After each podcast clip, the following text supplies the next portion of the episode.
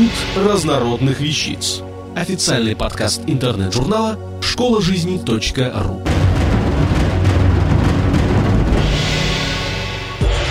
Наталья Громская. Готовимся к лету или как и когда можно загорать?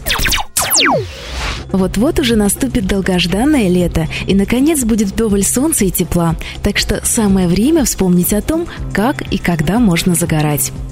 Загар – это защитная реакция организма на действие ультрафиолетовой солнечной радиации.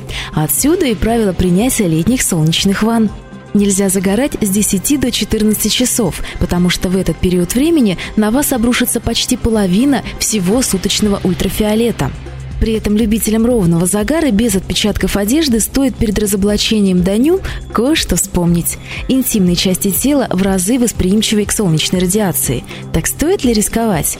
А людям кельтского типа с очень светлой кожей, а также рыжим или голубоглазым блондинам загорать следует осторожно, а лучше и не загорать вовсе.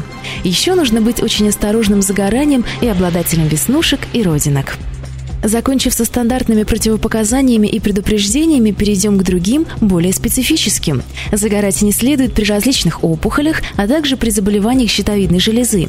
Туберкулез, язвенная болезнь, гепатит, поражение ДНК или дефицит витаминов группы С, В или же белков также являются противопоказаниями для принятия солнечных ванн. Не нужно солнышко и людям, сидящим на различных антибиотиках, аминозине и сульфаниламидах. Причем это противопоказание действительно во весь период лечения. Теперь о том, как загорать. Хорошо бы загорать медленно, под тентом, ведь зонтик защитит от прямого солнечного излучения, но при этом света, отраженного от песка или воды, вполне достаточно для достижения совершенной красоты летнего загара. Внимание! Солнцезащитные очки обязательны в случае загара под прямыми солнечными лучами и при загорании под тентом. О правилах выбора этого аксессуара мы поговорим в другой раз. Теперь о косметической составляющей загара. Солнцезащитные кремы предотвращают возникновение солнечных ожогов, но они задерживают только часть ультрафиолета. Обычно на таких средствах присутствует маркировка величины светозащитного фактора. Считается, что чем выше светозащитный фактор, тем дольше можно безопасно пребывать на солнце. Но все же не стоит усердствовать до последней минуты. Помните, лучше не до загар, чем перезагар. Также пляжным завсегдатаям можно посоветовать увеличить количество антиоксидантов в пище. Ешьте больше свежих овощей, фруктов и ягод, пейте натуральные соки и настои, отвары листьев черной смородины, малины, вишни и других дико и культурно растущих растений. Только не из городских садов, а из экологически чистой сельской местности.